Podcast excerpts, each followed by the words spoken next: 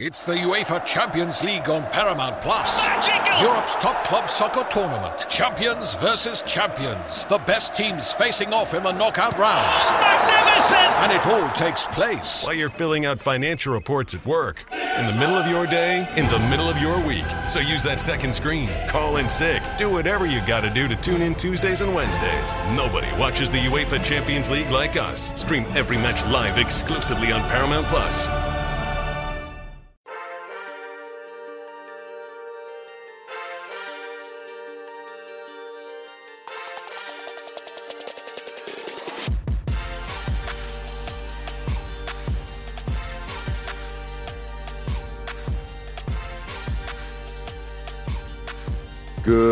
Morning, Bucknutters. Welcome to the Bucknuts Morning Five here on Monday, January 18th, 2021. Happy Martin Luther King Jr. Day to everybody. I am Dave Biddle, flying solo on today's show. A lot to get into. Let's start with Thayer Munford coming back. I did not expect this at all. And we're still waiting to hear from some of the other Buckeyes, whether they're staying or leaving. Guys like Justin Fields, I'm very surprised he has not announced yet. I still think he's going to go pro. We'll get into that a little bit later. But it is interesting that he has not announced yet. I know there's some of you hoping he's coming back. Probably all of you are hoping he's coming back. Um, there's probably a lot of you like me that are thinking, yeah, we hope he comes back, but there's no way it's going to happen. So again, I'll get into more of that later in the show. Let's start with Thayer Munford, though. I never saw this coming. I thought for sure he would leave. You're talking about a young man that's a senior, three year starter at left tackle. And uh, yeah, he wouldn't have been a first or second round pick, in my opinion, but I bet he would have been a third round pick and I would have bet anything. I would, I would be a poor man right now. I, I would be. Uh, I would have bet anything that he would have left. Someone in his position. They, those kids usually go pro nowadays. It used to be if you're not a first round pick, you're probably not going to go. That hasn't been the case for years. This is huge news. Is Thayer Munford, you know, first team All American left tackle? No, not yet. He's not, but he's really good. And now he's going to be a very rare four year starter at left tackle for Ohio State. I can't even think of the last four year starter at left tackle because usually if you start as a freshman at left tackle like Orlando Pace, you're going to be three and done. You're not even going to have your senior year. And we've seen other guys like Taylor Decker be three year starters because they didn't start as a freshman. This is very rare. Obviously, Thayer's taking advantage of the rule where you know this year didn't count as a year of eligibility for anybody. Uh, he would not have had the option of coming back for a fifth year if not for the new rule. So that's huge. You got your left tackle back for his fourth year starting, and and I have heard people wonder, well, is this really that good news? What about Paris Johnson playing left tackle? Doesn't he have a higher ceiling? Yeah, Paris Johnson has a higher ceiling than Thayer Munford, but Paris Johnson can start for a year at guard and then kick out to left tackle the following season. And you need depth as well. You know, what if Thayer Munford gets hurt? What if something else happens? I mean, having depth is important. Paris Johnson is going to be a starter regardless this coming season as a sophomore. Saw the field as a true freshman number one offensive tackle, number one offensive line recruit in the country in the 2020 class. And I thought he played well when, when he got in there uh, and got his chances to play. So, cl- including against Clemson there for a few plays.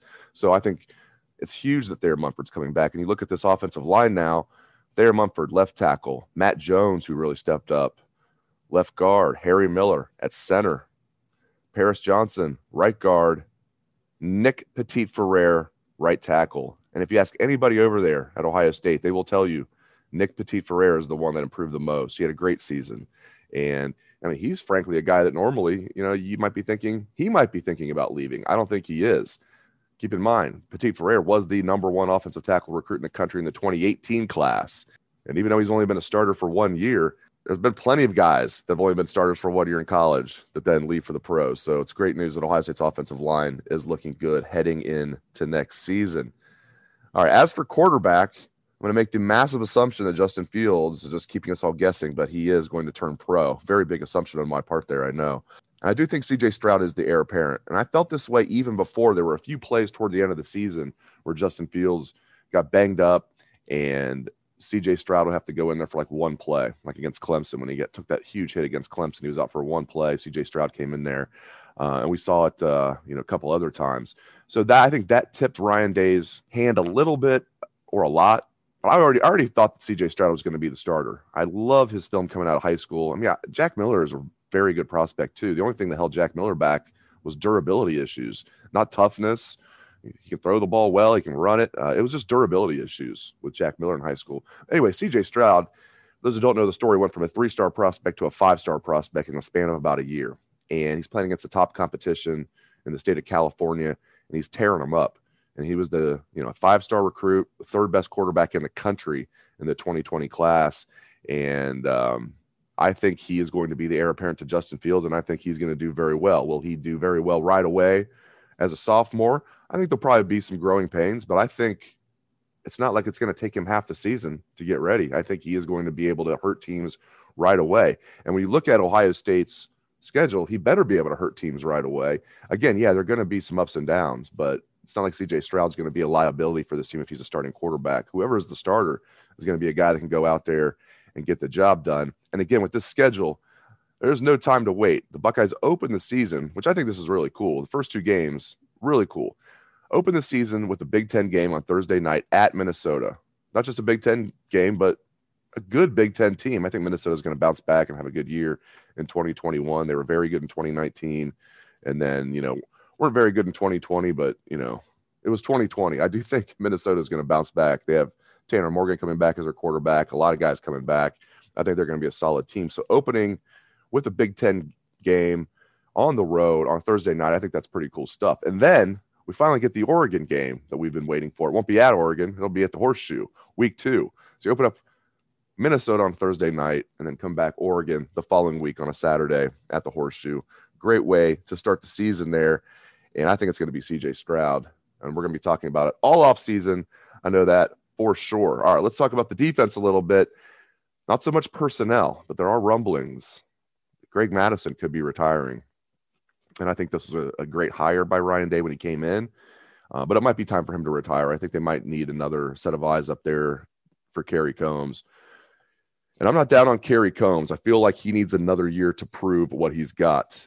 The deck was stacked against him big time this year with all the personnel losses, not being able to really have an offseason. And then all of the recruiting misses in the defensive backfield that had nothing to do with Kerry Coombs. Because when Kerry Coombs was here originally, he recruited guys like Jeff Okudah, Damon Arnette, Shaun Wade, on and on and on, Jordan Fuller. Those are all guys Kerry Coombs recruited. He leaves for two years, DB recruiting falls off. He comes back, lose all those guys at the NFL, other than Shaun Wade. He came back, thankfully, and now he's going to go to the NFL. He did declare, no surprise there. And all those guys, except for Shaun Wade, are now gone to the NFL. And you got a bunch of young guys and some guys that weren't even that highly recruited, comparatively speaking, to guys like Jeff Okudah and Shaun Wade. Um, and then you had Jahsen Wint and Amir Riep get kicked off the team. And I think especially Amir Riep would have played a lot this year. I've never seen an Ohio State secondary that was this thin. Were they still talented? Yes. Most Big Ten teams, if not every Big Ten team, would have killed to have Ohio State's talent in the secondary. So they have to get better. I'm not saying Kerry Coombs doesn't need to get better. They can't be one of the worst passing defenses in the country. Obviously, they have to shore that up. But I think Kerry Coombs can get this job done, and it's going to be very interesting to see who Ryan Day pairs him with as his co-defensive coordinator if Greg Mattison does step down. I do find it interesting when Greg Mattison did come to Ohio State. He said one of the big reasons was he wanted to call the defense again, and um, yeah, that obviously was not happening. And to my understanding, he was never calling the defense, though. So I'm not sure why he said that to the media because Jeff Hafley was the defensive coordinator in 2019. And that's when Mattison made those comments. And then, of course, Kerry Coombs came in to take over for Hafley, and Kerry Coombs was calling the defense. So Kerry Coombs is still going to be the guy calling the shots, but I think he needs, you know, a, another set of eyes. You know, it's going to be very interesting to see what Ryan Day does there. And to be clear, this is not official yet. Greg Mattison has not made this official. These are just rumblings, but um, I think it's more likely than not that he is going to retire, and Ryan Day is going to bring in someone new on the defensive side of the ball. And I have not heard who it might be. We will keep you abreast on that, of course, but I do find that situation very, very interesting. Speaking of a situation I find very interesting, Urban Meyer to the Jacksonville Jaguars. Wow.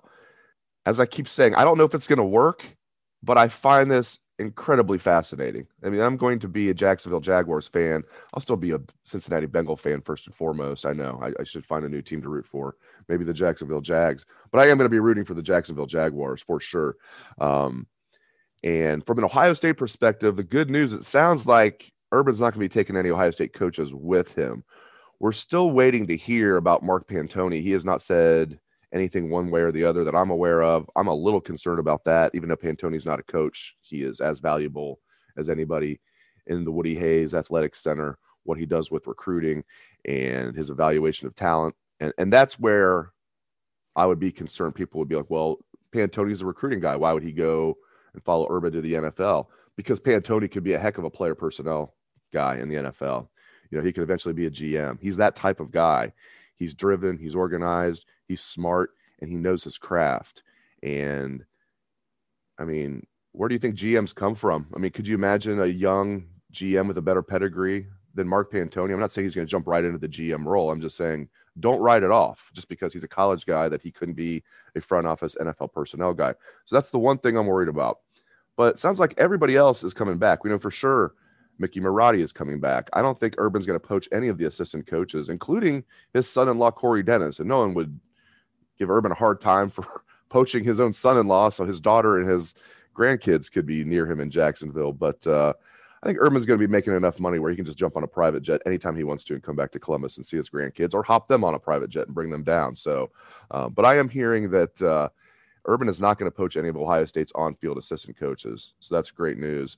I think people were worried about Brian Hartline going down there as wide receiver coach, you know, and, and things like that. Uh, you don't have to worry about that. That's not going to happen. Again, the one thing you might need to worry about a little bit, although I do think Pantoni is going to stay, but the fact that uh, that's not official yet, that he hasn't said anything yet, makes me wonder a little bit because I'm sure I know Urban trusts Pantoni's evaluation of talent more than anybody on planet Earth. Anybody. And he's worked with some really good assistants that he trusts a lot he doesn't trust anybody more than Pantoni when it comes to evaluating talent. That's his guy. So, and that would be a massive blow for Ohio State. So let's hope that does not happen. But I find it it's just great news that all the coaches are staying, including Coach Mick. Coach Mick is just he's right there with Pantoni as far as importance to the program. You could go back and forth on who is more important. It really doesn't matter. It doesn't matter who's more important. Both those guys are just absolute gems, and uh, hopefully Pantoni stays It's great that we know for sure Coach Mick is staying. I don't even know who would replace Pantoni if he left. So let's let's just hope Mark Pantoni stays at Ohio State because he is the mastermind of what they do in recruiting, and what they do in recruiting is very very good. But again, I think all the on-field coaches are going to stay. Uh, certainly sounds like they will, and we will keep you updated on all of that. With the one exception being Greg Mattison, but he's not going to go to the Jags. I think he's going to retire, like I said earlier. So we'll see what happens there. Um, and we will keep you updated on all the guys that have not announced yet, including first and foremost, Justin Fields. I expect he's going to say something today. I'm surprised he hasn't said anything yet. I'm also very anxious to see what Tommy Togiai does. I think he's going to stay. That would be huge for Ohio State. Everybody who follows my work knows I'm a big fan of Big Tom, even though we all know he's great. I think he's still underrated. That's how good he is. And uh, probably wouldn't have made a difference against Alabama most likely would not have made a difference at all. But uh, not having Big Tom in there was huge for that Alabama game. All right. Well, that's all I have for you on this edition of the Bucknuts Morning Five. Thank you very much for tuning in. I hope everyone has a great day. Thanks again, Bucknutters.